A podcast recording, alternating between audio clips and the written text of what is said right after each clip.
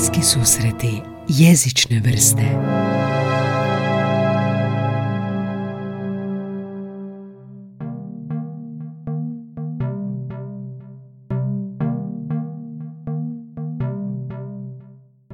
šta govoriš. Ok, ajmo za objasniti za sve naše slušatelji koji se pitaju koji vrag rade e, brokeri u podcastu, da čujemo prvo a, što je broker i kako se razlikuje ovo što vi radite od onog Wall Street brokera.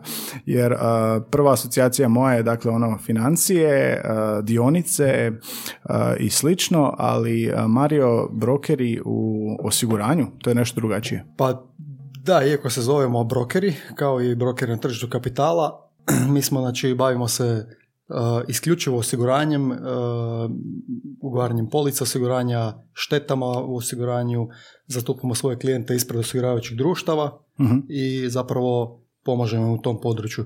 Često je, često je zapravo zamjena i puno, puno klijenata nas zapravo uh, zamjenjuje sa brokerima na tržištu kapitala i jako često imamo upite, ono, možeš li mi prodat ovoga dionice koje je paket dionica, ali ja ne, Imao imao sam prošli tjedan takav sličan ovaj, upit.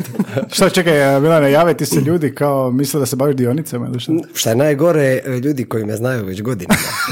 I onda jednostavno e, smetnu suma i, i kažu ono, e, e, jel, znaš ti ovaj in dionice, ovo to, jel bi se ja mogu to sad riješiti ili Zagrebačka banka, ove dionice, da znaš kako je stanje u Zagrebačkoj banci, ovaj, da li da to proda... Čekaj, stani malo, podvuci liniju. Jesmo brokeri, ali smo brokeri. Ok, ali kad smo kod toga, znači broker je posrednik, jel vi uopće koristite neku hrvatsku riječ, jel se zovete nekako posrednici ili je ono broker terminologija? Globalno i jesmo i posrednici zapravo u osiguranju i to je bilo do prije par godina zakonski, mi jesmo bili posrednici u osiguranju, nije bila službena terminologija broker, to je od nazad koliko, dvije, 2019. tri godine Da. je ovoga. Čekaj, pis, pisalo vam je posrednici Tako je, u osiguranju. Posrednik u osiguranju, da, da, da. Ovoga, ali od dvije i čini mi se 19. ili 18. kad je novi zakon o osiguranju, stupio na snagu zapravo ušla je terminologija brokeri. Brokeri u osiguranju. Tako da je sad to i službeni zapravo naziv Aha. brokera. E, globalna kategorija je posrednik, a onda unutar toga je podskupina jedna su brokeri u osiguranju. Posrednik je su- kao krovni termin. da. Tako je, tako je. Tako. A brokeri su oni koji zastupaju klijente. Aha, aha. Baš rade u imaju korist klijenta. I šta, ajmo malo još detaljnije objasniti. Posredovanje u vašem poslu što točno znači? Posredujete između koga? Čega? Bilo tko može odgovoriti. Inače isti ste firmi, jel da? Ste vi u rodu? Da, da, to je, Sličimo si malo. da, da, da. E, posredovanje između, između klijenta i e, osiguravajućeg društva. Dakle, tu je, e, tu je ta spona koja je potrebna, koja je često zapravo gdje postoje jako puno, hajmo reći, problema, to jest e, velikih potreba, da se zapravo klijentu približi sva ta i terminologija i značenje nekakvih uvjeta, nekakvih klauzula, nečega, uh, uopće mogućnosti što se na tržištu osiguranja može dobiti, što se ne može dobiti, kako se može govoriti nešto, uh, percepcija rizika. Uh, I sad tu je recimo možda zanimljiv evo jedan primjer, na primjer rizik poplave. Nama svima u nekoj normalnoj svakodnevnoj te- terminologiji komunikacije poplava poplava, kad nadire voda u bilo gdje, to je poplava. Kad ti, kad ti curi voda u, iz cijevi u stanu, ti kažeš poplava. Za osiguratelja to nije poplava. Za njega je to puknuće cijevi i izljev vode iz, iz cijevi. I to su dva odvojena rizika koja je jednostavno tre- treba prepoznat. uh, znači onda kad imaš ugovoren rizik poplave, nije ti pokriveno kad ti pukne cijev pa ti poplavi stan. I ta, recimo to su nekakvi ono, uh, zanimljivi Kao- detalji koje, koje, koje, koje je potrebno razlikovati. Naravno da to, kako rekao, većina ljudi uh, ne ide tak duboko u, u, u- u uvjete i u, u- u uvjete osiguranja. Jednostavno, evo, na, neku, na ovom banalnom primjeru možda, možda zgodno, zgodno pojasniti. Koji su onda neki najčešći slučajevi s kojima se susrećete, s čime vam klijenti najčešće pristupaju? Pa dobro, možda, možda prvo potrebno naglasiti, znači brokeri u pravilu rade sa uh, tvrtkama, ne rad, znači nešto, možda minimalno sporadično radimo sa fizičkim osobama, radimo se uglavnom sa tvrtkama i to sa recimo srednjim i većim tvrtkama i onda zapravo to su um, potrebe malo, malo uh, drugačije i kompleksnije nego, nego kod recimo nekakvih uh, ili kod fizičkih osoba ili kod, kod obrta ili manjih, manjih poduzeća.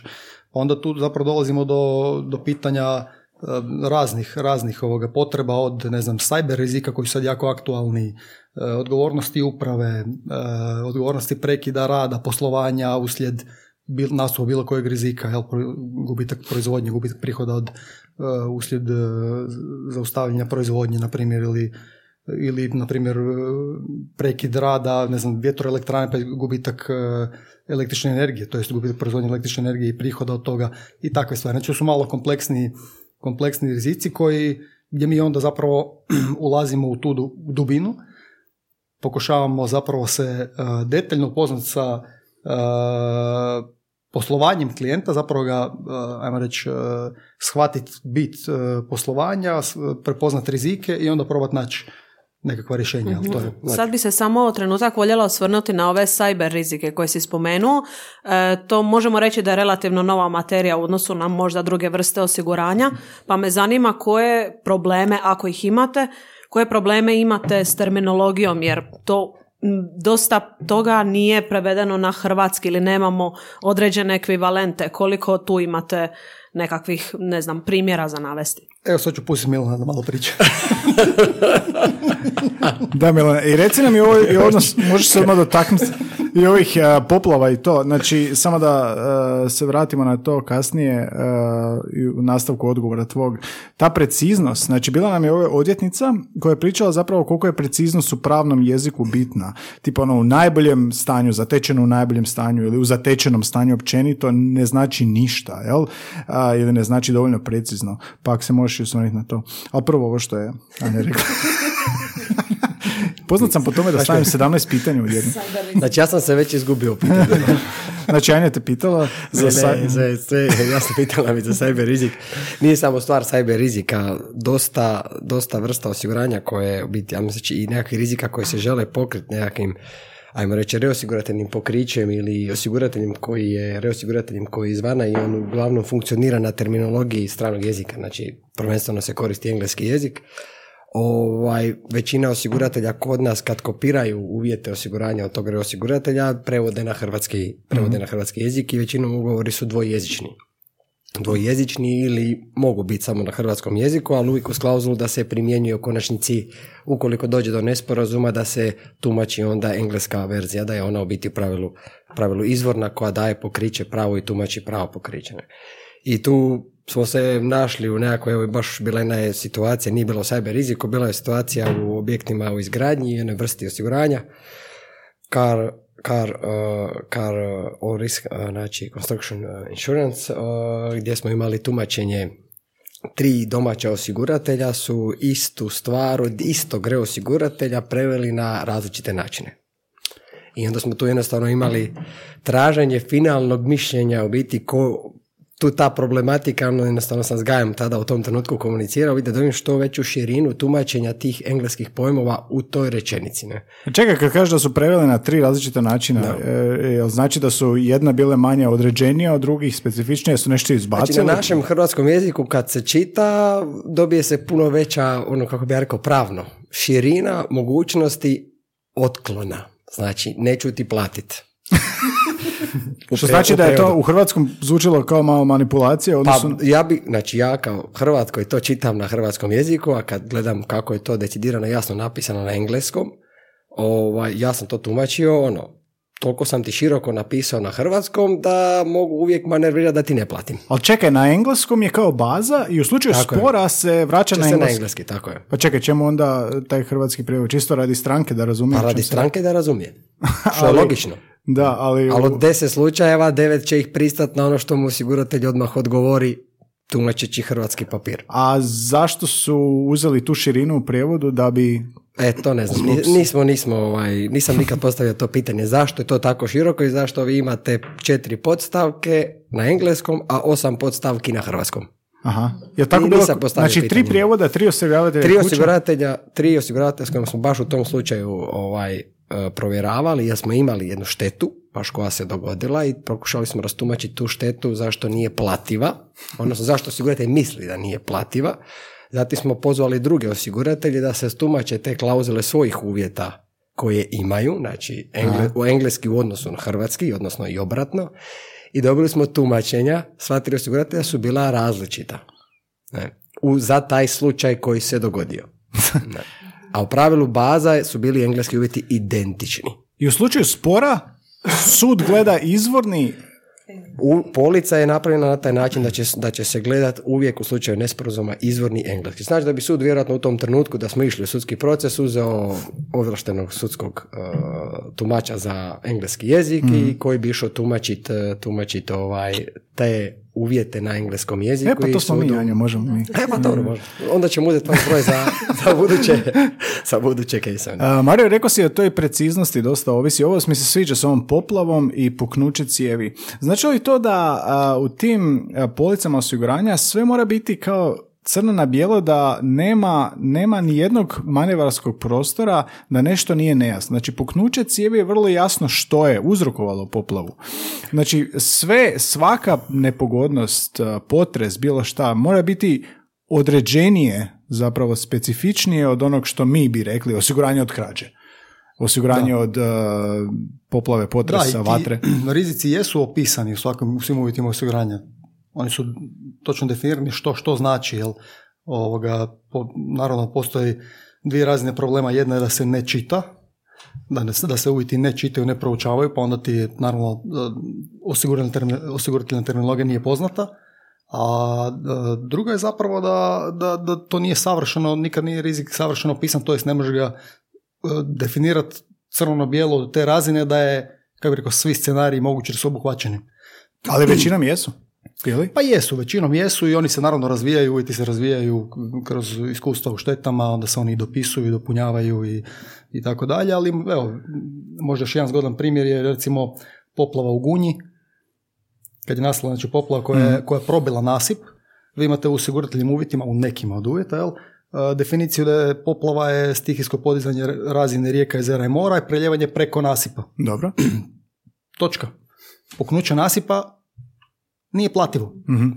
Znači, on kaže, okreni se tamo županiji, gradu ili nekome koji je odgovoran za održavanje nasipa i njih tereti Znači, do probijanja nasipa je osigurano. Znači, osigurano znači preljevanje, preljevanje preko, Preljevanje. preko nasipa. Znači, pod, stihijsko podizanje razine rijeka, jezera i mora. Mhm, To je to. Znači, i onda nastanak štete uslijed toga. Ali ako je pukao nekav nasip koji je trebao držati tu rijeku, onda je odgovoran neko za tu štetu. Da, da, da. I sad to je, i to je isto sad situacija u kojoj, uh, koja se isto tako može, kako bi rekao, uh, drugačijim opisom uh, bypassirati, to jest riješiti. Jel? Bypassirat, sviđa se. Premostit, premostica. Pa dobro, jel, jel znaš možda da, da, li su, da li bi po tebi bile osigurane štete od potresa na autima koji su bili parkirani uz zgrade na kojih je pao dio objekta? Ako na zgradi ne piše opasnost od pada žbuke. to bi je palo na. Ali ne, činjenično stanje, da li bi, evo, znači imao si parkirano auto u Vlaškoj ili negdje tamo dio, dio nas zgrada se srušila u centru. Da, da, bilo je, bilo je kod mene, tamo kad će... Bitno ili gore na Ribnjaku di ona, di onaj auto kad je prošao na snimka je bila kad je palo, da si sad ok, ja prolazim i ta zgrada je uslijed potresa imala oštećenje koje je palo dole na moj auto i, i razbilo moj auto. I sad, da li imam kasko, nemam kasko, da li je ovaj vlasnik zgrade odgovoran za to što je meni palo na auto, nije, da li to osigurano, da li ja mogu potraživati novce i da li onaj koji je tamo, ako ja od njega potražujem novce, da li on ima policu koja to može pokriti, odnosno da li njegova odgovornost to pokriva uopće. Šta ti misliš?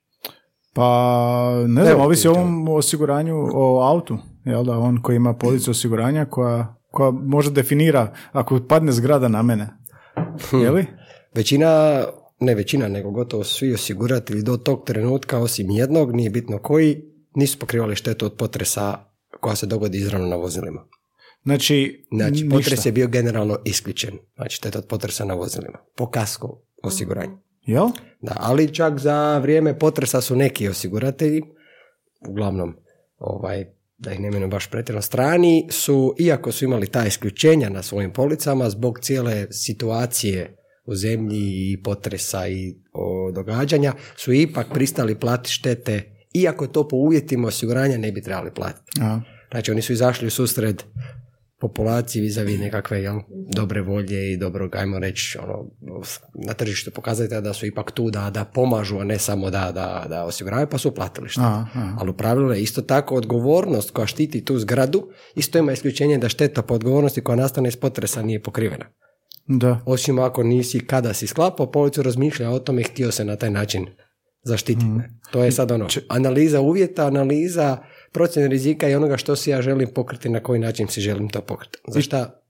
I kada ovoga, tebi stranka dođe, to je ono što si Mario ti pričao, znači imaš stranku koja isto dolazi tako tebi, brokeru, trebam zaštitu od potresa ili trebam zaštitu od poplave.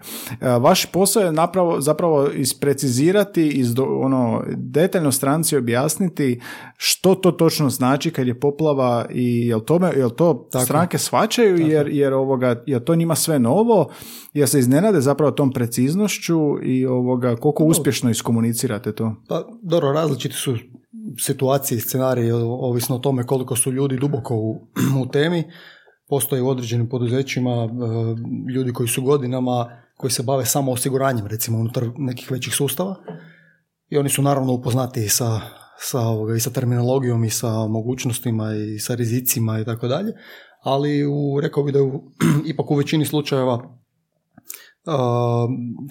se ljudi iznenade koliko zapravo a, što, se sve može ugovoriti, a, kako im je trenutno osiguranje, a, kako bi ono moglo izgledati i tako dalje. To je, to je nešto što... Da, najveći dio se događa u situaciji da kad e, e, uopće uđemo u kontakt sa, sa novim klijentom ili sa potencijalnim budućim klijentom koji je nekakva tvrtka nešto i onda jednostavno ono što mi uvijek u startu ja i Mario radimo to je e, back to basics, ja bih rekao, naš ono, tap, ajmo sad iz nule napraviti analizu sustava cijeloga, kako to radite, koji rizicima smo izloženi, kako je poslovanje biznis, znači to je to. i kako vi sad radite osiguranje. Znači ono što nas zanima, kako on to sad radi, što on očekuje od tog osiguranja kojeg plaća. Da dobijemo osjećaj o tome u biti koliko razumije, na koji način funkcionira taj sustav i da vidimo da jednostavno gdje su neke nedostaci u njegovom sustavu u odnosu na neke rizike koje ga mogu pogoditi, koji su možda ključni, a ni ne zna da ih može pokriti. S druge strane, možda misli da ih je pokrio, a u pravilu nije jer nije dovoljno duboko izanalizirao situaciju. U većini slučajeva smo vidjeli da većina stranki klijenata gleda cijenu. Cijena je danas, mislim uvijek je cijena bila nekakav prelomni faktor. No, cijena, nažalost, kad se kupuje polica osiguranja, što ono možda na startu nismo ni rekli, recimo ili izravno od osiguratelja ili izravno od nekakve agencije koja zastupa, distribuira proizvod osiguratelja, u većini slučajeva je, ajmo reći, ja kažem onako, globalno osiguratelj 80% svojih CCA, 70% svoje prodajne, prodajnih kapaciteta educira na razinu da može hvatati što veći portfelj. Što veći portfelj je retail. Znači, fizičke osobe male, to je, ogromna masa, to je volumen premije. I oni su donekle educirani za taj dio. I oni kad jednostavno nešto prezentiraju klijentu, oni se bore za to da dobiju posao. Da bi dobili posao, uglavnom idu na to da se spušta cijena. Spuštanjem cijene ti jednostavno moraš nešto ispustiti. Znači moraš spustiti neki rizik, bio veći, manji, snija, smanjiti limit i. To je trgovina. Ne? I onda u ovom slučaju, ako se gleda samo cijene, nekakve paušalne stavke po nekakvom troškovniku koje su firme radile ili naš klijent radio ranije, on ne ulazi u dubinu u dubinu same sržine. Ono što mi radimo, mi dođemo s i krenemo od strane šteta. Šta se može dogoditi, na koji način se može, kako bi mi htjeli da se to nama plati, odnosno koliko od toga bi mogli sami pokriti, a da ostatak plati osiguranje i tu radimo u biti pravi onaj custom made, tailor made proizvod, odnosno pravila igre bi prije rekao, to nije proizvod, pravila igre, e onda jednostavno to dalje apliciramo prema osigurateljima da bi oni mogli targetirati sa cijenom ili prihvaćanjem i neprihvaćanjem naših pravila igre koje bi mi htjeli postaviti. Ne? To je u biti, ja reći, nekakav bazni sukus sukus priče. Sad vrsta rizika koja dođe proizlazi iz toga šta uopće potencijalno našu stranku može pogoditi. Ne? Koji su to rizici i tako dalje.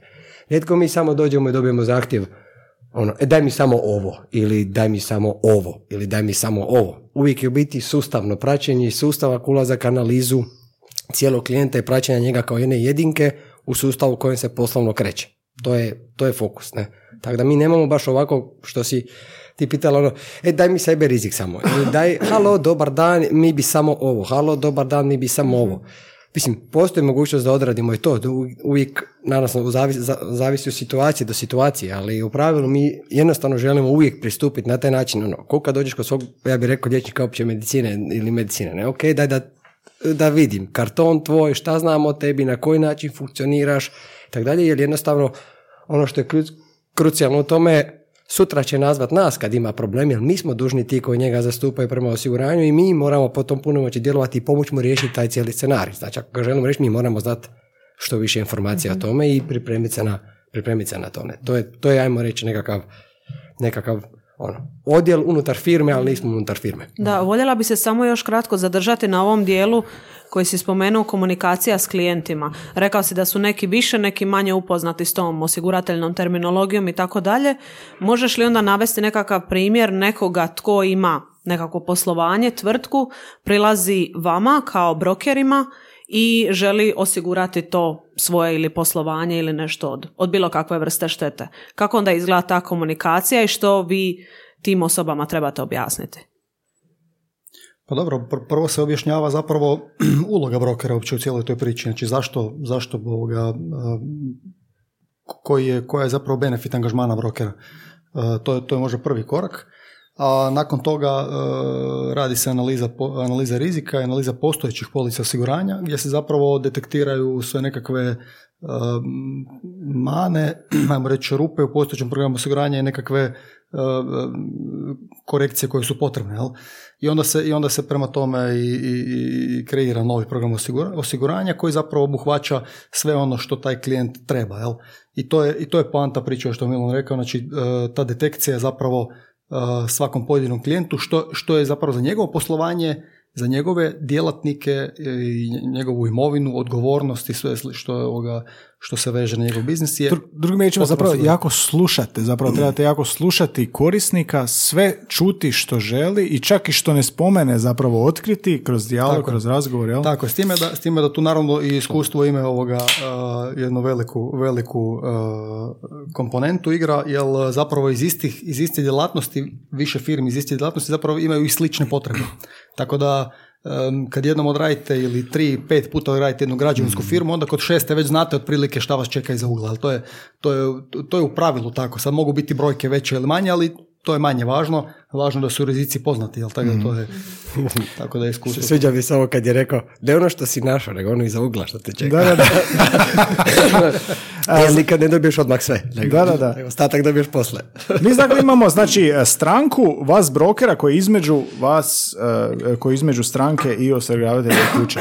S jedne strane stranka, jel, koliko je sad ovo zahtjevno E, iskomunicirati s vaše strane, znači vi dođete s njima s terminima, franšiza, ovo ono, jer ljudi generalno razumiju što, e, znači svaka struka, pa i osiguravatelji imaju svoju terminologiju, često ta terminologija nastoji izbuniti, kao i Wall Street brokeri, kad imaju nazive za sve one svoje mhm. ovoga poteze, često nastoji izbuniti ili onako abstraktno prikazati ono što oni rade, a vi na neki način nastojite to pojednostaviti. S jedne strane, na osiguravatelje idete sa E, tom terminologijom, a s druge strane je stranka koja apsolutno ništa ne mora znati o tome. E sad, balansirate, posredujete između uh, stručne terminologije i jednostavnosti jezika. Koliko je to sad izazov i čega se... Pa ovo si, dobro, ovo si dobro rekao. Znači, prema klijentu zapravo što manje s takvom terminologijom. Ta terminologija služi za, za, za kako rekao, lakše razumijevanje i bržu komunikaciju s osigurateljem s kojim se razumiješ, pa onda s njim možeš ono, i kratice i, i kako rekao, stručnu terminologiju neku koristiti, jer se razumijemo, pa to nije problem. Ali prema klijentu mi nastojimo to zaista smanjiti Jesam dovoljno blizu. Dobro si, dobro si, dobro si. Pratim. Ovoga, nastojimo to smanjiti, to jest e, pričat nekakvim ono, da, jednostavnim jezikom, ono, razumljivim. I... Jel mi možeš, sorry što prekidan, uh, možeš uzeti recimo što bi ti osiguravatelj rekao, frančiza, bla, bla, bla, ovo, mhm, ono, mhm. i kako bi ti to istu rečenicu rekao stranci? Pa dobro, franšiza, franšiza, znači je, da, ok, ma dobro. Uh, franšiza zapravo, naša riječ za, za to bi bio samo pridržaj. Uh, Molim? Samo pridržaj. Samo pridržaj, da. Samo pridržaj. Samo pridržaj. Ajmo objasniti sve. Samo pridržaj. Samo pridržaj. Znam da tebe jako zanima. Pa Samo se pridržavaš.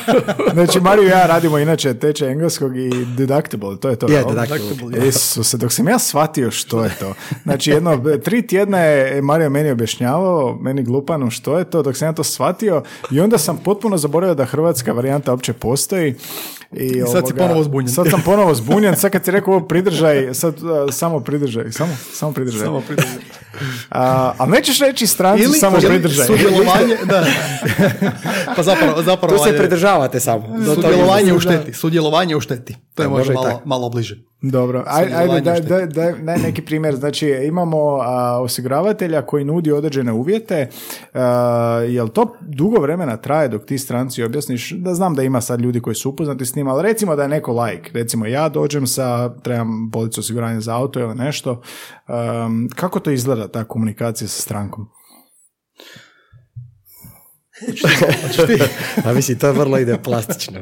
Plastično, plastično, plastično, znači, što kažem misliš? plastično, vrlo jednostavno. Znači, ako spom- pričamo o franšizi ili samo pridržaju, ili kako si ja rekao dugačko, sudjelovanje u šteti. Znači, ovisno kakva je, o- kakvo je to sudjelovanje u šteti. Da li je apsolutno, da li je relativno, da li je odbitno, da li je integralno i tako sad ovisi o vrsti. Jel? Koja postoje, postoje više vrsta. U pravilu vrlo jednostavno, evo, na primjeru, ako je to ova franšiza ili sudjelovanje u šteti tisuću kuna, to znači da u pravilu kod naknade štete do 1000 kuna ako se pojave štete snosit ćeš ih sam, a sve štete preko 1000 kuna pokriće osiguratelj umanjeno za tvoje sudjelovanje od 1000 kuna. I to ćeš reći stranci. Tako je. I to će stranka razumjeti. Ako stranka ne shvaća ovako objašnjeno, plastično, onda ja to još napišem na papir. Znači, pokažem, ako je šteta 100 tisuća kuna, ako je franšiza 20%, onda je 20 tisuća kuna naše sudjelovanje u tome. A osiguratelj će nam isplatiti 80. Da. Evo, to je vrlo jednostavno na taj način. Ne, I e, to je dosta jednostavno, svima razumljivo, ne, nemate tu problema. u- ne tu, ne, tu nema problema. Svima je tu jasno jer čak u nekim mm, osigurateljnim programima koje radimo, šta je? Jednostavno ta franšiza utječe na trošak osiguranja, odnosno na konačnu premiju. Pa jednostavno osiguratelj ako u nekim frekvencijama od pet godina nema u nekakvim frekvencijama nema nekakve štete, interval, ajmo reći da se može izračunati da bi njegovo sudjelovanje u šteti bilo, ajmo reći, e, ako se uključi njegovo sudjelovanje u šteti u nekom iznosu, znači da uključi franšizu u nekom iznosu i da mu se zato premija osiguranja smanji, da taj omjer njegovog uključivanja, s obzirom na njegovu frekvenciju šteta koja mu se događa kroz povijest u jednoj godini i visini štete, ako bi ona bila opravdana, ide se na nju. Što znači da bi on u pravilu, recimo, nema puno šteta, nema velikih, nema puno malih šteta koje ga opterećuju, nego im može se desiti jedna, dvije, tri štete velike u 5-6 godina,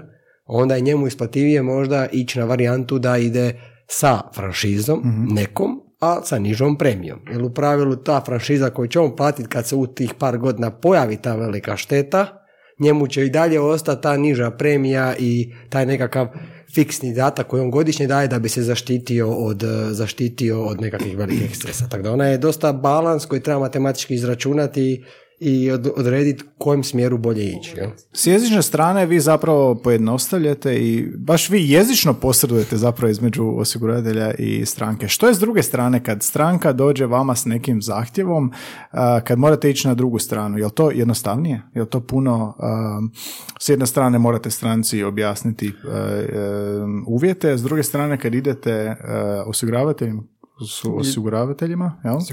A, to je mail, što je to? Terminologija, kratak, kratka rečenica u mailu, što? Pa dobro, prema osiguravatelju zapravo ide nekakav e, zahtjev za ponudom koji je prije toga kreiran, slagan, e, pripreman i tako dalje u komunikaciji intenzivnoj sa klijentom. Znači mi imamo prvo, prva faza zapravo intenzivne komunikacije s klijentom u kojoj zapravo mi pokušavamo detaljno pripremiti taj nekakav zahtjev za ponudu. Kako bi on trebao, to jest mi ga zovemo program osiguranja. Kako bi on trebao izgledat, šta želimo, šta ne želimo da se osigura, od kojih rizika, na koji način, na koje svote, na koji, znači puno je tu ovoga detalja i onda se s tim ide prema, prema osiguravajućem društvu u obično to u nekakvom mailu, nekom zahtjevu za ponudu koji onda e, oni obrađuju, pregledavaju, daju nekakve uvjete, premije i, i tu dolazimo do nekakvih ono, ponuda koje se prezentiraju onda prema klijentu. Je li to na neki način e, pregovaranje um, kad surađujete sa tim osiguravateljima? Jel ima tu nekih pregovora ili je to dosta, dosta ono straightforward zapravo ja kažem ovo i to očekujem ili zapravo ima dosta A uvijek ima pregovora. Mi kao- smo zemlja pregovora. Budimo iskreni. Da, da. Šalim se malo. Ovaj. Pa, mislim, osiguranje u konačnici, osim s ove strane, stručne strane, u konačnici je i neka trgovina. Evo, mi to kažemo ovdje u Hrvatskoj, da ne baš ne, ne ide malo ono, u većini slučajeva to završi kao pijaca, kaže, ne. Kako ti je bilo surađivati? Da, ja to ovako malo volim, volim karikirati, jel? Mari, Mari mi rekao, lupa me pod stolom nogom da ne, ne karikiramo. Nemoj, molim te, neću ovaj, više to. Tamo. Nikad ih nisam vidio ozbiljnije, inače, sad kad... A, više, ovaj, više ja to volim reći kroz šalu, ne, ali u pravilu a, nekad postigneš 100% onog što si postavio u zahtjevu i osigurati stvarno potvrde, sve to i daju cijene i onda je samo na u biti u pravilu odabrati koji je dao najbolje u odnosno neću reći najbolje, nego ajmo reći bez baj opciju koju je dao. Da, da. Znači pokriju u najvećem postotku onog što smo htjeli i na način kako smo htjeli u odnosu na cijenu koju je koju je dao, mada na konačnici nikad nije naša odluka ta finalna, uvijek je klijentova odluka finalna, znači može ići opet na neku treću varijantu od naše koju smo mi mis- mislimo, smatramo da je, da je bez buy opcija i, ovaj, i mi pratimo njegovu želju. Ne? Znači uvijek smo mi tu jer mi smo ti u biti koji štiti njegov interes, ali važno je u tom trenutku znati ono, a, da smo na čisto, to imamo, to plaćamo i to možemo tražiti. Točka. Ne može biti posle, to imamo, to plaćamo, ali zašto ne bi tražili to? Znači, taj dio mi prvenstveno pokušavamo izbjeći i to želimo uvijek kristalizirati. Znači, to je nama fokus. Mi te štitimo, mi ćemo stati tu, mi razumijemo terminologiju i mi ćemo se boriti za tebe kroz tu terminologiju jer mi znamo ispričati tu terminologiju prema osiguratelju i zaštititi. To je naš fokus. Znači, to je biti ta usluga brokera. Ali važno, važno spomenuti ovo da, e, znači svaki osiguratelj ima svoje cjenike, zapravo koji, koji, su, koji imaju određene premijske stope i za svaki rizik i za svaku vrstu djelatnosti s kojom se klijent bavi, znači postoje cjenici. Cjenici su rađeni na temelju nekih aktuarskih izračuna, znači nije baš da je to onako b- onako pikanje na slijepo, jel? Da, znači premije da postoje, postoje ovoga uh, uh, ti cjenici koji zapravo se prate i na njih se primjenjuju onda nekakvi komercijalni popusti i tako dalje. Zapravo mi kad kažemo pregovaranje pričamo o tome. Znači kada posto- postoji neka cijena i onda postoji neki popust u kojeg se pregovara. Znači da li će biti veći ili manji. Jel? I onda se tu da, ali uh, dosta zapravo uh, su ti cjenici detaljni. Ja sam ih imao prili- prilike vidjeti više puta. Uh, detaljno razrađeni, pa ne znam, na primjer, provalna krađa, pa imate onda razradu uh, koliko je stupnja otpornosti sefa u kojem se čuva novac, gdje je smješten, uh, koliko daleko, ne znam, nekakva policijska postaja, po- kod požara, koliko je daleko vatrogasna postrojba, je li rijeka blizu, nije blizu. To sve utječe, recimo za poplavu, to sve utječe na nekakvu razinu rizika, to jest onda što je rizičnost veća, to je zapravo i premija veća, to jest stopa stopa, stopa je veća. Naravno, na kraju dana, kada se to dođe se do nekakve osnovne bazne premije, se tu primjenjuju nekakvi popusti i tako dalje i oko toga se zapravo pregovara e, što, na što utječe puno, puno faktora od e, da li je klijent dugogodišnji klijent, e, volumen premije, visina šteta i tako dalje. Ne? Tako da. Dok vas sluš- slušam, čovjek pomisli da bi netko trebao završiti i pravo i ekonomiju i ne znam neki treći fakultet kako bi se snašao u ovom poslu. Ali zanima me, e, obojica ste spomenuli tu e, taj odnos neki prema klijentu, kako se odnositi prema njima, neki su više, neki manje upoznati, ali postoje li, iako vi se sve trudite kristalizirati i objasniti, postoje li neke malverzacije koje ljudi pokušavaju napraviti, jer kao što si rekao znamo gdje živimo, e, pogotovo ma- malverzacije u jezičnom smislu, to je ono što nas zanima. Bude li kakvih? Zaustavljamo snimanje. šalim, šalim se, šalim se. Da. Sve kad se pogledaju obojica, kao ko će, ko će prvi. Pa dobro, e, malverzacija u jezičnom smislu. Znači, e, kod ugovaranja, da li se nešto želi, pa da se... One e, loopholes kad ljudi pokušaju Da. naći. da, da, da, da. da. A, ma gle, postoje, sigurno da postoje. Znači, to je, to je nešto što gdje se pokušava kroz nekakav opis nečega e, nešto reći, onda zapravo kao i u svakom ugovoru gdje, gdje zapravo što detaljnije ideš u razradu nečega, zapravo si detaljnije precizirao i rekao bi kvalitetniji je ugovor, e, međutim e, nema prostora za, za, za, za tumačenje. Jel? E sad, da li je to kvalitetnije ili nije, ostavljam za, za ovoga razmislene, ali... uh, Nekad je bolje stat malo pliće. To, to, je, to je zapravo, pa, možda da, da. Uh, tako su i, u- i uvjeti osiguranja napisani isto, znači oni definiraju do neke razine, ali kako bi rekao, ne, ne definiraju 100% svaki mogući scenarij. Pa onda postoji možda nekakav, nekakav prostor za neko tumačenje. Jel? Je bilo takvih slučajeva da ste sporili se oko takvih tumačenja? Pokušavamo nešto izvući iz njih, ali ne, ne daju se. Ne daju ove delikatne stvari. E, Evo, ako ne žele, ja imam, ja imam jedno slično pitanje koje nije toliko kontroverzno. E, Svi smo ugovorima i mi laici se susretali s pojmom viša sila. I spomenuli ste i potrese i poplave, to su sve više sile, prirodne katastrofe i tako dalje. I evo, osobno sam iznenađena što primjerice kad se komad zgrade sruši na auto, većina osiguravateljskih kuća neće ili kasko neće pokriti tu štetu. Kakvih još situacija ima oko tog pojma viša sila, a da bi možda slušateljima ili nama moglo biti zanimljivo ili korisno? Pa dobro, tu je, tu je važno razdvojiti. Znači, e, kad pričamo o imovinskim osiguranjima, to su zapravo dobrovoljna osiguranja koja, gdje ti ugovaraš rizik koji želiš, od kojih se želiš osigurati i što želiš osigurati. Znači, i onda tu definiraš točno taksativno poimence, znači rizike od kojih se želiš osigurati. Tu je zapravo što si nabrojao, to si osigurao, jel? Isto tako i za predmet osiguranja koje si naveo, to si osigurao. Dok, na primjer, kod nekakve odgovornosti, recimo, tu je zapravo priča drugačija, tu se zapravo osigurava sve ono za što možeš biti potencijalno odgovor prema zakonu, jel? Ovoga, i tu se zapravo, tu te može e, nekakva viša sila osloboditi odgovornosti za, za, ovoga, za nekakvo Kao potres u ovom slučaju što smo komentirali. Ovo što si rekao, da.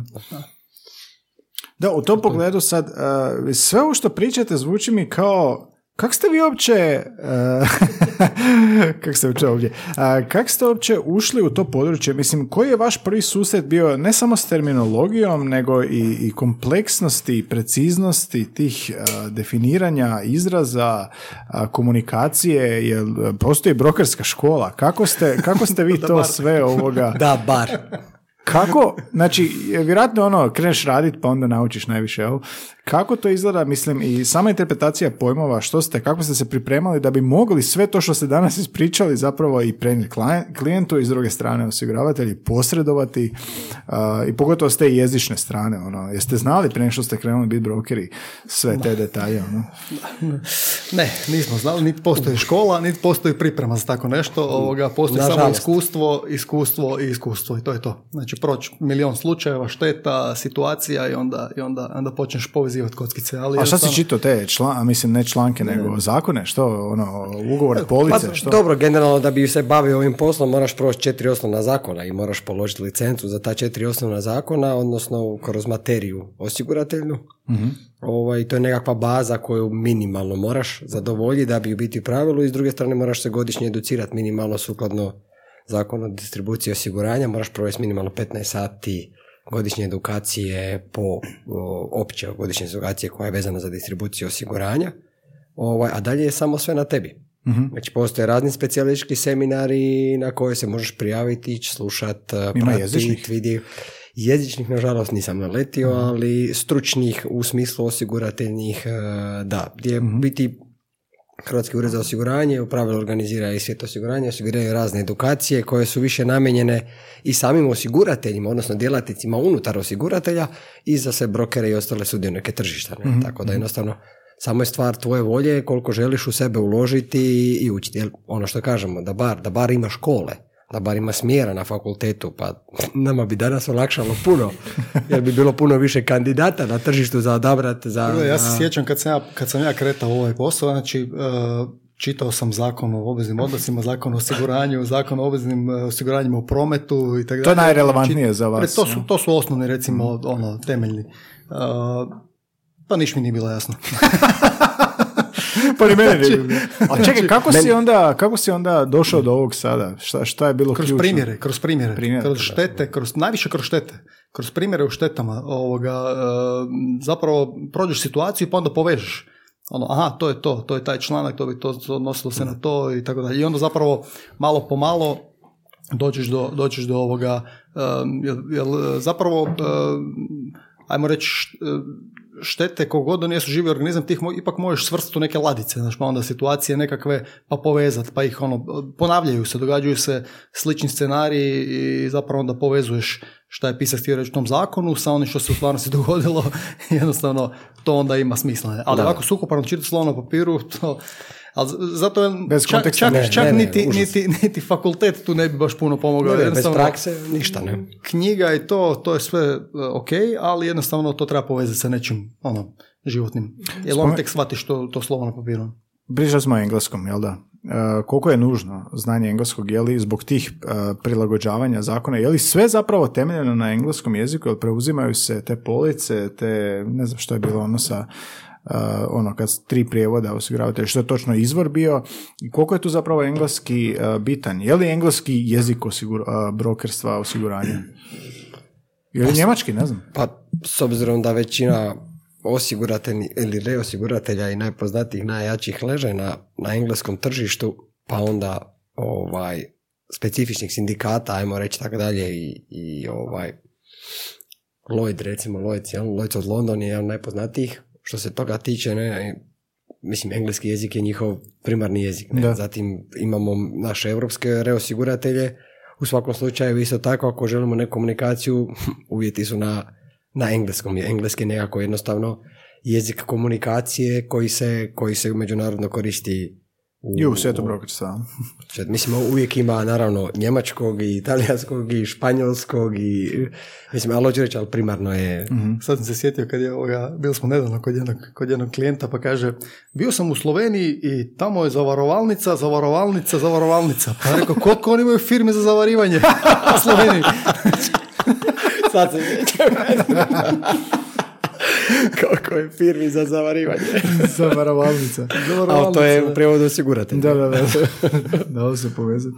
A, dobro, znači, a, i sad taj vaš susret s terminologijom, je li vam ono se dogodilo da zapravo nije vam jasna značenje riječi i što vam je tu najviše pomoglo? Spomenuo si Marija već primjere, dakle ono sa štetom, jel ste, ne znam, konzultirali kad riječnike ili ne znam, jeste ono kad nekog pitali, čekaj, šta ovo znači, jel sve imalo smisla, franšiza mi ne djeluje kao nešto, što mene to potiče na McDonald's, franšiza, znači ono kompanije i to. Da, A, jel bilo kako zbunjujućih tih Pa izraza? da, ali to je, znači, to su neke, ne- neka terminologija ima više značenja, franšiza, to si dobro rekao, McDonald's franšiza, to je vjerojatno prva asocijacija, pa kao što je broker, vjerojatno prva asocijacija na broker na tržištu kapitala, jel, tako da, to su neke, e, Na naravno, Milano dođu za dionice. mogu ti ja prodati. A ćemo mi isto tako da ako treba prodati dionice, ipak smo mi trgovci. No, Da, da, da. Riješit ćemo i taj dio. Balkan, Balkan je Balkan. Ne, ne, je, izazovno je bilo u početku to uopće shvatiti, prepoznati tu terminologiju, šta šta znači, to, to je bilo u početku zapravo možda, možda ono, glavni, glavni problem, glavni izazov, mm ući, u- to. Mene je najviše mučilo to što sam ja nekako u glavi uvijek imam taj inženjerski sklop i za mene sve 0,1, Ti si 0,1, FER završio, 0, jel? Da, 0,1, 0,1, 0,1, ne? I onda kad kreneš čitat uh, zakon o obveznim odnosima, onda pročitaš rečenicu koja, koja može biti, je, ono, 1 plus 1 može biti 11, može biti 2, može biti uh, je 1, zanimljivo, da. 0, znači, jednostavno se izgubiš i mene je to užasno nerviralo, ne? Ja sam stalno pokušavao formulirati nekakve kondicije i uvjete osiguranja da dođu što bliže ono 0,1. Jel ti uspio? Ne. ne. Zato sam i rekao ono malo prije, možda je ipak bolje ostati plitko. Ne ići toliko duboko, nego ostati plitko i ostaviti si prostor. Ne? Je li to onda recept za e, brokere početnike? Ostanite u, pličini, u pličaku dok vam odgovara i onda ćete poslije skupljati iskustvo. Kako uopće taj početak izgleda? Kako, kako se nositi s tim? Kako onda kli- je- klijentu objasniti nešto što je toliko jednost- kompleksno? A mislim, jednostavno, ako, kad počneš, kad se sjetim svojih prvih dana, isto što, što Mario je rekao, kad se sjetim svojih prvih dana, ja sam počeo u jednoj ja sam počeo u strani nek baš izrazito kao broker, počeo sam kao distributer ili kako bi se to danas zvalo zastupnik u osiguranju, ali u biti u jednoj firmi koja se bavi prodajom, distribucijom svih vrsta financijskih proizvoda. Znači od fondova, bankarskih kredita do raznih osiguranja, mislim, većinom svih vrsta osiguranja, ali najviše za retail mrežu i za malo i srednje poduzetništvo. Ne? I onda jednostavno ja sam počeo kao pomoćnik.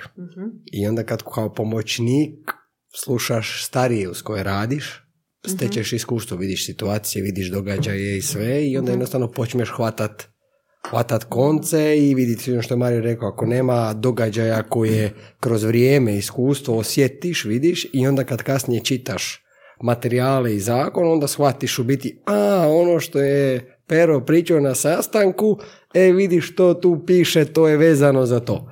I onda jednostavno tako ti sve s vremenom s vremenom ti sjedne i onda se jednostavno taloži, taloži, taloži, širiš se i onda se kreneš educirati, samo Nadograđuješ.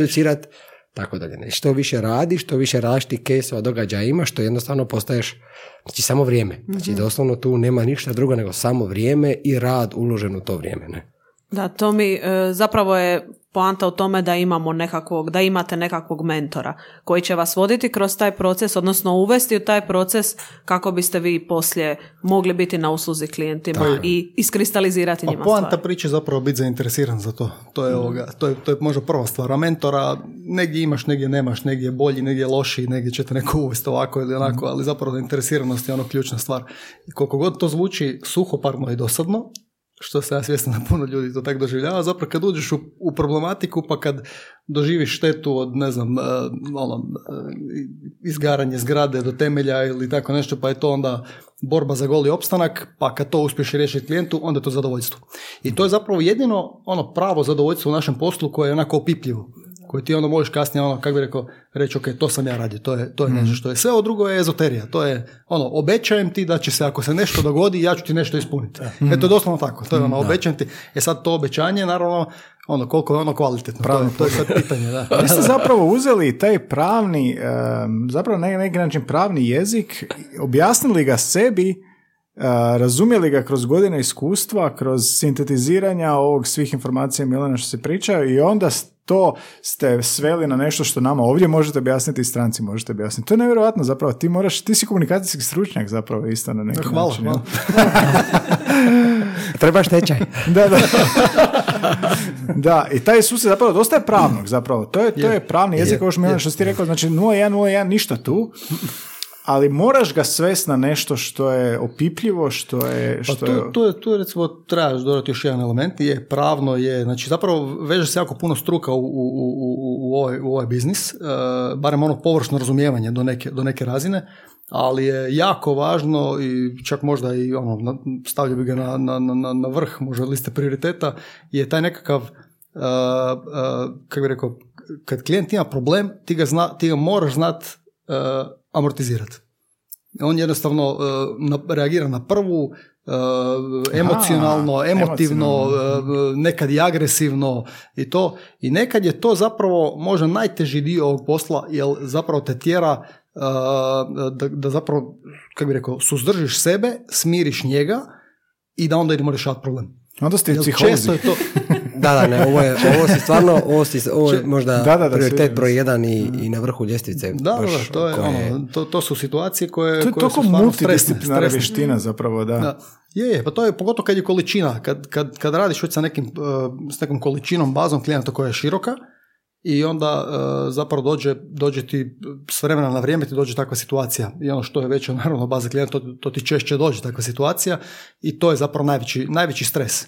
I onda se ti se svede zapravo ponekad situacija da je, da je veći stres šteta na vratima, e, lijevim vratima auta od direktora firme, nego e, izgorena hala u, u negdje.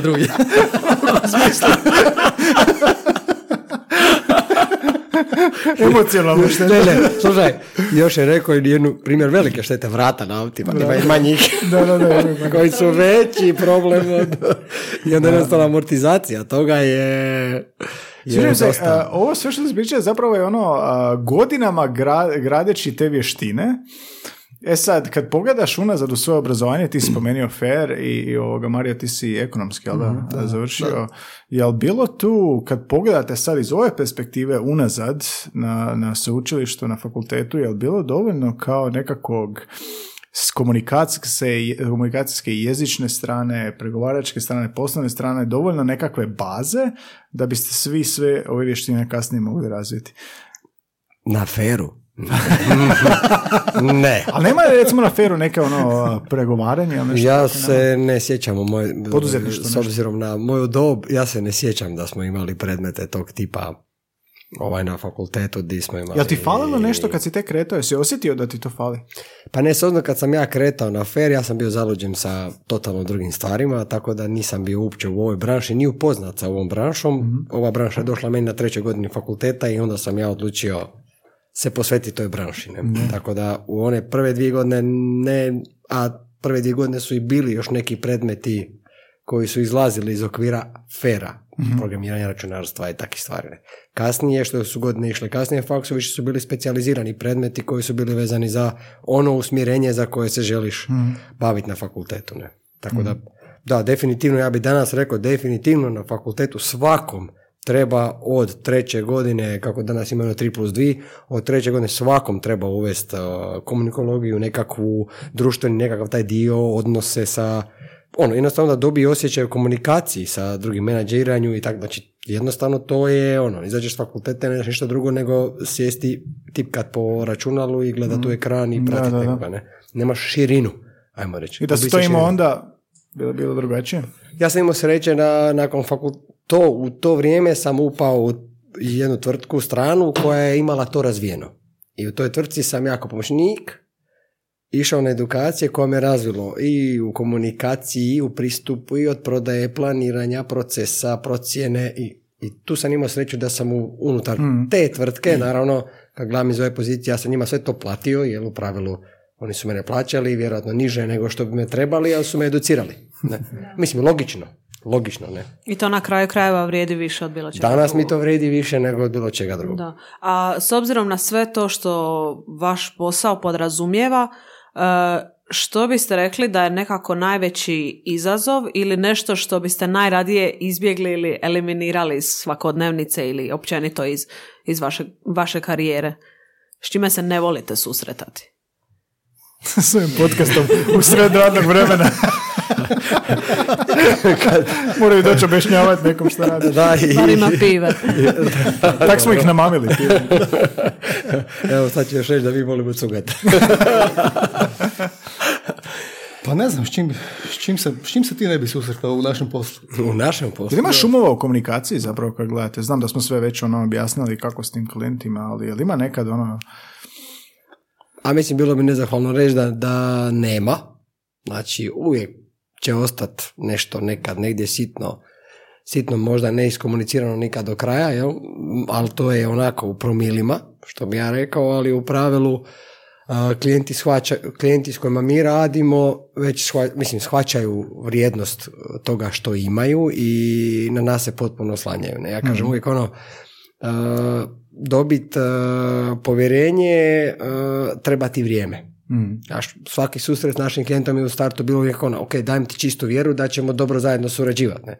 A onda to vrijeme koje krene, onda on osjeti u biti koliko smo mi njemu privrženi, koliko mi njemu sebe dajemo i jednostavno se počne graditi povjerenje. I posle on ni ne pita više je li to išlo ovako onako, a mi stvarno dajemo sebe da u svakom trenutku ono što smo izjavili, ono što smo rekli, da iza toga stojimo 100% i da je to tako i da nema druge ili treće opcije koja bi to promijenila.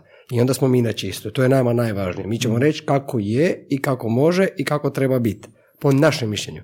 Sve ostalo od toga se ogradimo. Ne? Ono, disclaimer. Da, da.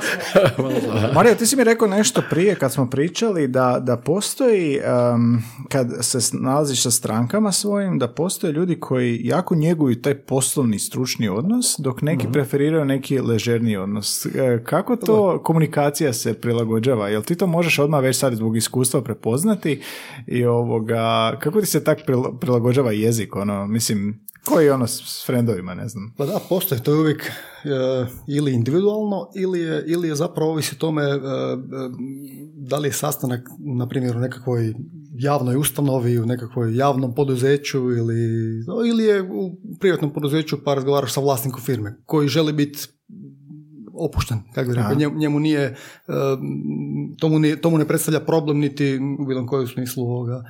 E, tako da, e, da, to, to, to je nešto što, što zaista ovisi, to to je individualno i e, to se može prepoznati, mislim, mi to prepoznajemo kad često dođemo na sastanak kod ljudi prvi put, prvi put ih vidimo, znači ne znamo ništa o njima ne znam kak ti ljudi razmišljaju, kak, koji su im stavovi, kak, kak doživljavaju uopće biznis, poslovne partnere i tako dalje, ali to prepoznaš unutar prvih par minuta kad sjedneš vidiš da li je to nešto ležernije, da li ćeš tu biti malo suzdržaniji od nekakvih, e, kako bi rekao, nekakve komunikacije ili to, to, to je, ja bih rekao da je to iskustvo, ja ne kažem da smo mi ovoga, da možda uvijek procijenimo 100% točno, ali... Di ste Ali ekipa, da. uđeš u kancelariju, di ste Kako kaže, prvih sedam sekundi ti sve kaže. 7 sekundi. da, pa dobro, baš je- 7 sekundi. A šalim se, ali... A vidiš kak je neko odjeven, kako ima stav, kako ima gard, kak se s tobom rukuje, kak te pogleda, da li te gleda u oči, gleda u stran. Znaš, vidiš te neke sve, ajmo reći, signale koje možeš dobiti iz toga, zato mi, mi najviše, mi najviše volimo, mislim, najviše volimo otići kod klijenata, bar prvenstveno kod njih, odmah da, jer jednostavno ja smatram da se, pogotovo i kod prvih nekih sastanaka sa malo ti nekih prodajnih trikova, ovaj, klijenti se najbolje sjećaju kod sebe. Aha. To je logično. Svako od nas se najbolje sjeća kod sebe i kod sebe se početno osjeća najsigurnije. I njemu kad neko dođe kod njega u njegov prostor s njim razgovarati, osjećam se sigurnije i moćnije nego onaj ko mi je došao. Nego da klijent dođe nama u ured, došao je u drugu nepoznatu poziciju, na nepoznato područje i tako dalje. Znači, uvijek mu je bolje tak. I on, jednostavno kad dođeš kod njega, ti možeš vidjeti, osim njega, možeš vidjeti njegovo okruženje. Možeš vidjeti da li ima od reklama, od da ima glavu jelena na zidu. da li ima glavu jelena, se s Nadanom družio ili, ili, ili ne znam, ima nekakve pehare, pokale, on jednostavno možeš naći puno jednostavnije nekakvu liniju koja vas... eh, I to već sad u ovom trenutku karijere, već to sad jako brzo zapravo ide, jel? Pa ide, da, da, da. Pa mi smo, bi- bilo je situacije gdje smo znali doći na sastanak recimo kod ljudi koji su nas eto primili uh, doslovno, neću reći neprijateljski, ali ono, onako ne, ne, ne pretjerano ovoga friendly. recimo, malo, recimo, čekaj, recimo ono diplomatski, kao, kao, šta, šta- kao šta ćeš mi sad i ti još kao da, Ste dobili Ovoga, e, međutim, taj sastanak je recimo e, nerijetko znao završiti ono, e, čujemo se, vidimo se ne znam, za, ne, za, za koji dan, e, ono, jako friendly. Pozitivno, Zašto? Zato što, zato što ovoga, Se krene, krene se ovoga, u, kad se krene u razgovor, kad se stekne povjerenje, nekad se može to steći zaista i na, i na, i na prvom razgovoru, ako se uđe dovoljno konkretno i duboko u nekakav srž problema, pa onda ta druga osoba shvati da razgovara s nekim koji je kompetentan, ko može pomoć, ko zna šta priča, ko zna šta radi, e onda zapravo se mijenja retorika, mijenja se stav, ljudi se otvaraju i onda postaje zapravo ovoga uh, više friendly. A onda od početno vi, gospodine, to završimo na ti prijatelju. Idemo na ša, A da, zapravo, kroz tu komunikaciju ti, ti o, o, opuštaš a, i za, zadobivaš povjerenje, jel? Komunikacija je vama alat. Mi kažemo ono, Apsolutno. naj- najveći, naj, mislim, najgore, ali najbolja pozicija je da je neko kroz povijest imao nekakvu štetu ili nekakav scenarij koji mu nije dobro prošao na tržištu jer nije ili adekvatno napravio police ili ne bitno i onda jednostavno kad dođemo na takav sastanak puno jednostavnije jer on je imao jedno negativno iskustvo, nije se dobro na to iskustvo, nije bio spreman na to i onda jednostavno kad rastavimo priču o toj temi, znači o toj šteti, o tom situaciji i tako dalje, i krenemo razglabat kako to treba i onda se kompletno otvaraju i shvate da imaju kompetentnu osobu s kojom, s kojom koja razumije to i koja jednostavno zna kako to složi da on jednostavno takvu situaciju ne ponovi ili bilo kakvu drugu sličnu situaciju koju on ne zna da se može njemu desiti na koji način. I to je ono što je Mario dođeš ono no, not friendly, jel? O, I onda jednostavno se otvori, pa imali smo problem taj, onda mi krenemo ispitivati taj problem. Iako kažu nemoj ispitivati probleme, jer to vodi u negativu, ali nama je to super da otvorimo taj problem da ćemo ga mi raščlaniti na detalje i onda ćemo vidjeti gdje je bio propust i zašto i kako se od toga treba zaštititi. ne. To je, I onda krenemo razglabati i onda krenemo širinu sve ostalo raspravljati. ne. I to je super u biti pravo. I onda Nikad kaže, veće paralele između vas i psihoterapeuta, nisam čuo koji sad. Ipak je Milan Ferovac. Pričaj mi što te muči. Ferovac koji je postao psihoterapeut i broker. Ali ne, nevjerojatna je paralela. Znači, ovo što si sad rekao je doslovno nama čovjek koji je bio u podcastu koji se bavi psihoterapijom dosta slično rekao. To je zapravo nevjerojatno koliko ti trebaš tih vještina i koliko komunikacija zapravo igra ulogu za dobivanje povjerenja, preciziranje, objašnjavanje, oslanjanje na jezik. To je uh, Je, zapravo je, nevjerojatno. sigurno, da, to je- Pa gledaj, u svakom slučaju mi smo usluga. Mi smo usluga i u svakom slučaju znači mi prvenstveno prvo moramo prodati sebe kao uslugu koju pružamo svojim klijentima. Ne? Znači klijenti moraju dobiti prvo nas, dobiti povjerenje u nas da bi uopće mogli krenuti u nekakvu suradnju. Zato sve ovo što smo pričali o psihologiji i sad općenito je sve nekako što ti dođe prirodno kroz iskustvo rada kroz godine.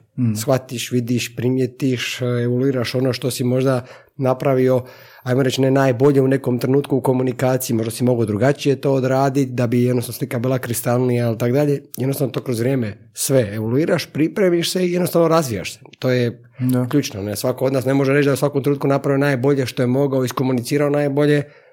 Znači jednostavno ako si u tom trenutku to sebi samo evo, evoluirao, rekao, gle, mogao sam to napraviti još i bolje na taj, taj način. Jednostavno, ako si to uzeo sebi rezimirao, onda si sljedeći put bolji. To je logično, ne? Tako da mi u pravilu svaki put kad dođemo, mi želimo prvo prodati sebe i svoje znanje i ono što mi možemo njemu, našem potencijalnom klijentu, dat.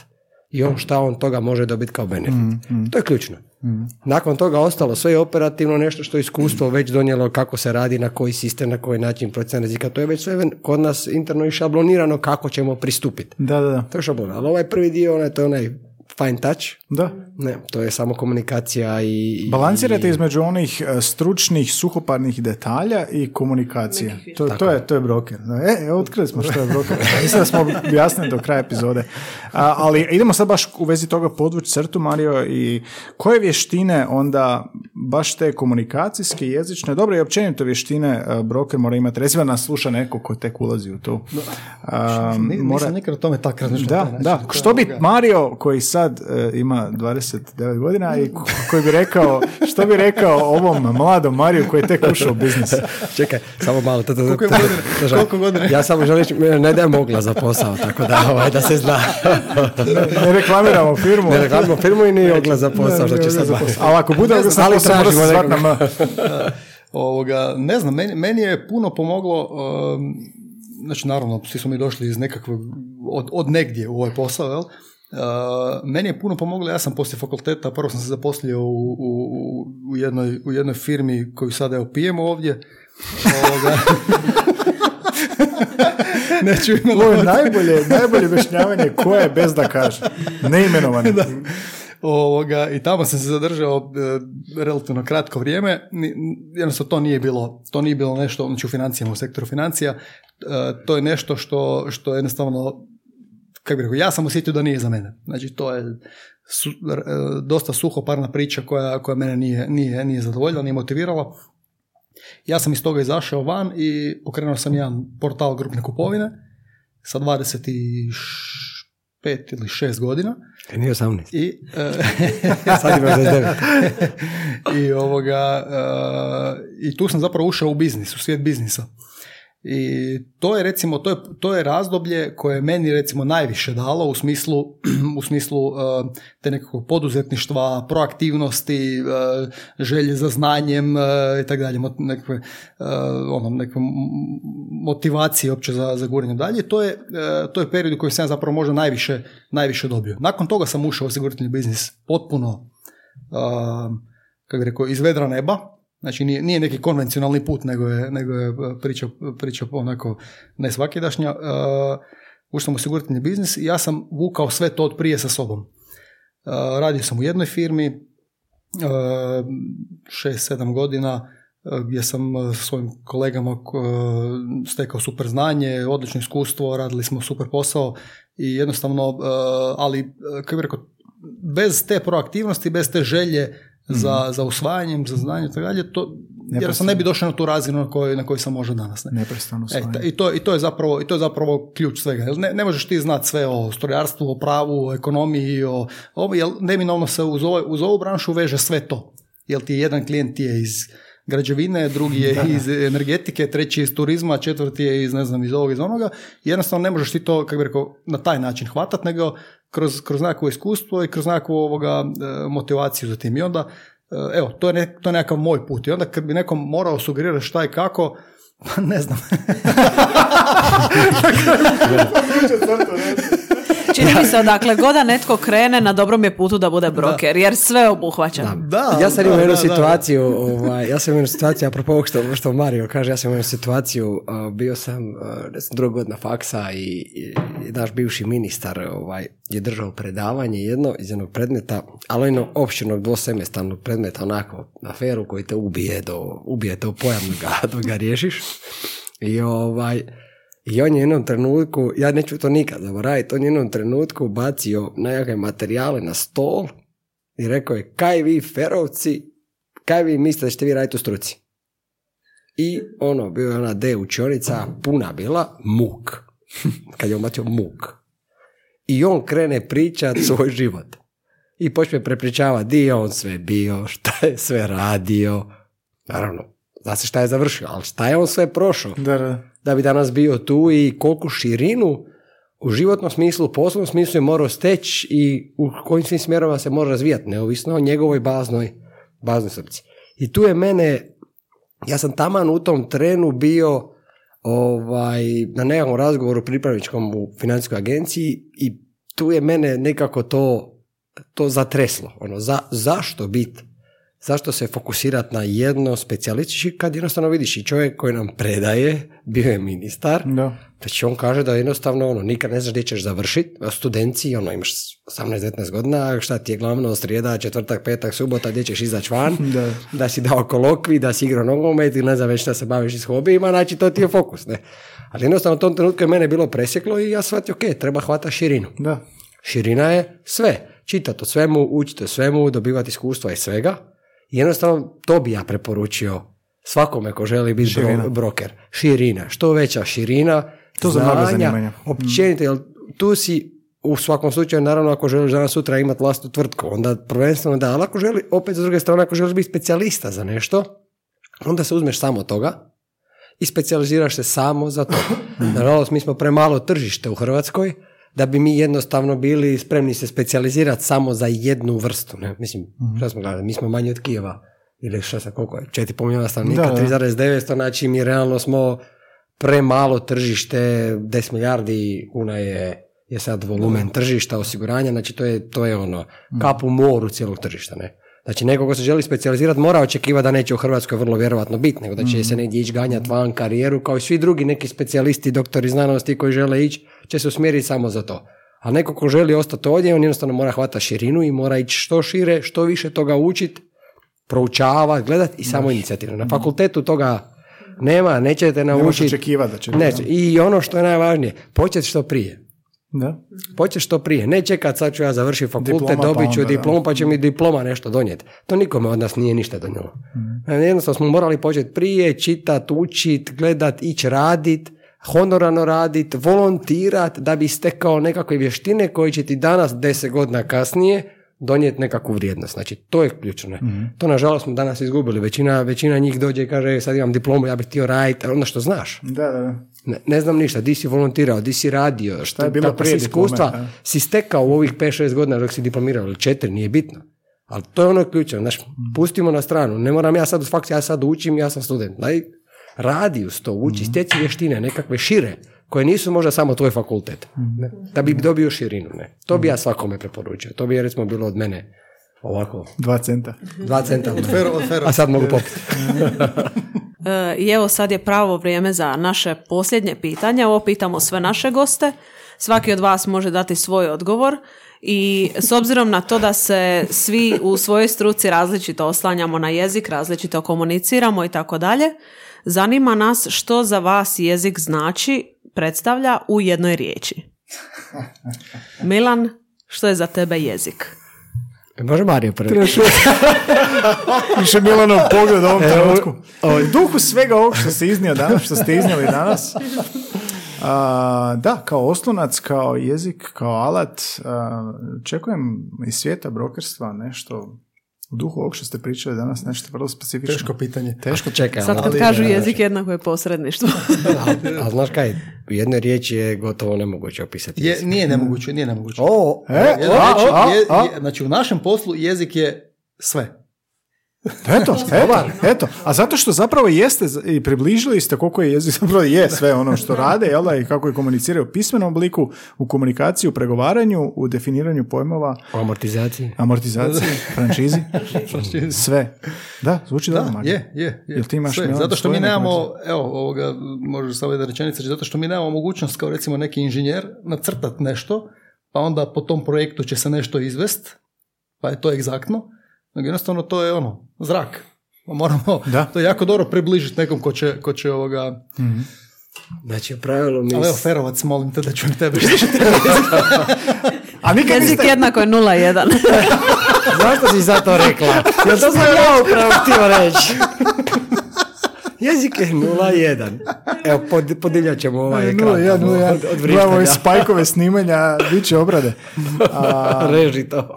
Da. A viš, ne bi Da, nikad upravo. pomislio čovjek da im je ono jezik gla- glavno sredstvo, ali kad zapravo gledaš, um, da, vi morate sve definirati kroz, uh, kroz zakon, kroz komunikaciju, kroz um, detaljno posredovanje pojmova, objašnjenja između dvije strane. Um, je ona osim 0.1?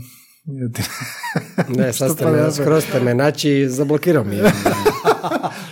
Na nuli sad, sad. bi na nuli. Trenutno, jer ovaj, kad je on rekao sve, onda sam shvatio da jedno što mogu reći je 0 i 1 za mene kao inženjera, tako da ovaj, tako da Ne, ne, ali- ali- jednostavno, da. mislim, jezik je baza. Mislim, baza poslovanja je jezik, tako da ne, ne znam kako, koju riječ iskoristiti da bi mogao ovako lijepo kak je to Mario rekao. Ne, on je bio prvi. A rekao si mu hoće prvi. A rekao sam mu prvi, dao sam mu sve, sve sam mu dao. Sve sam mu- sve sam mu pripremio. Sve sam mu dao. Da si ti to rekao, ne znam šta bi ja rekao. ne bi imao 0-1. E, dečki, a ovo je super bilo i približili ste, zapravo jako ste pojednostavili nešto što je komplicirano i ako je neko slušao ko je ovoga mislio da su brokeri samo dionice, dobio je zapravo zaista detaljan uvid u ne samo što radite, nego zapravo kako se oslanjate na jezik da bi to postigli, što je nekako i cilj ovog podcasta, jel da? Anja, kako se ljudi oslanjaju različitih sfera, različitih zanimanja, različitih zvanja i poslova, kako se oslanjaju na jezik da bi nešto postigli. To je mantra ovog podcasta. Dakle, Milan i, i Mario brokeri. Nismo imali brokere do sad, nakon ovog, kao pošto su sve ispričali, ne možeš više, ni, niko drugi ne bi bio dovoljno dobar da bi nešto približi. Niti bitko drugi ovoliko popio. Čekaj, tek smo Jako krenuli, ste- rekao je da ne moram odmah ići. Da, da, ne morate ići, ali jako su ozbiljni, znaš, navikao sam ih puno neozbiljnije gledati. Htio sam samo za, za kraj još vidjeti e, jedno pitanje, ne nikada završim, ali em, u globalnom svijetu, e, jel imate vi stranke e, međunarodne i ovoga, jel komunicirate s njima na engleskom, jel, ili kojem god jeziku, jel to nešto mijenja ili je sve u biti isti princip? Pa imamo stranke, imamo stranke s kojima komuniciramo na, na engleskom, engleski je uriježen u, u našoj branši. Ovoga, I koliko vam je znanje dovoljno za to? pa znanje mora biti tu ovoga, na visokoj razini da bi se moglo komunicirati uopće. E, Jer opet dolazimo do toga da razgovaramo o specifičnoj industriji. Kod Da. svakog klijenta je druga priča i onda se treba poznati sa terminologijom iz njegove industrije i sa osiguratelnom terminologijom tre- treba baratati zapravo vrlo, vrlo široko. Neprestano Tako da nerijetko je kod novog klijenta, e, recimo iz stranog, jel, je priprema zapravo e, za taj sastanak. Znači, Mhm. ako je to na, na- sastanak na engleskom, onda zapravo neka terminologija iz njegove industrije i tako dalje. Tu, tu se mi nerijetko čitamo i literaturu i prenajemo se na taj, na taj sastanak. To je nešto što... Neprestano čitanje, osvajanje, učenje. Joj, ne pričam ništa. Jezika, jezika, pojmova Da, da. I kako se tumače neki pojmovi. Koji ti je najdrži pojam? Toč. Meni je deductible i Meni je- franšiza, da, meni to je me, to toč me jebe u glavu. meni je toč savršen. Imate nešto što cool onako zvuči? Naj, najcool riječ iz svijeta brokerstva ili naj, naj omiljenija? Ili najčešća? Šteta je plaćena.